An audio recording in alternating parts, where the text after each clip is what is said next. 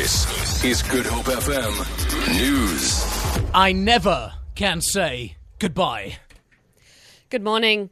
Capetonians have been advised to avoid the Masiphumelele area in the southern peninsula near Kommetjie due to protest action by a large group.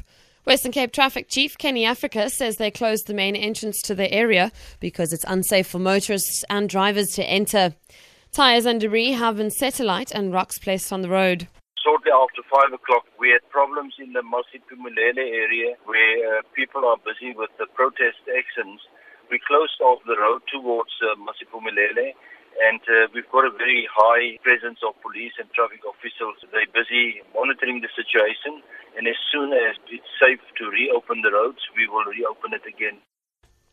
The Transport Department says more than 30 people have died in crashes across the country during the long weekend that just ended. Western Cape traffic officials recorded 13 deaths in the province since the beginning of the weekend. Yesterday, nine people lost their lives on the N1 in Limpopo, including seven Wits students who were returning to Johannesburg from a church summit. Limpopo Transport spokesperson Kahiso Motane. The minibus hit the rear of the trailer, lost control, hit a tree, and caught fire. We lost nine people on the scene. Seven of them were burned beyond recognition, and the survival were taken to Mokopane Hospital at Fort Voortrekker. The survival, they are the ones that confirm that they're students from Wits. The Labour Court in Cape Town is expected to decide today whether to make two interim court interdicts against striking SATAWU members permanent.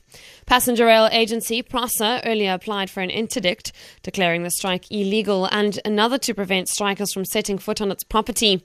SATAWU members embarked on the strike last month over various grievances, including outsourcing. During the same period, Metrorail suffered damages of more than 70 million rand due to arson. The union has denied any involvement into vandalism. And lastly, worsening pollution in Mexico City has prompted authorities to order 40% of vehicles to keep off the roads today. Some industrial plants have also been told to cut emissions. The Mexican capital, which usually has more than 4 million vehicles on its road, is facing a combination of high temperatures and low winds, which has added to long standing problems with air quality. For Good Hope FM News, I'm Vicky McCullum.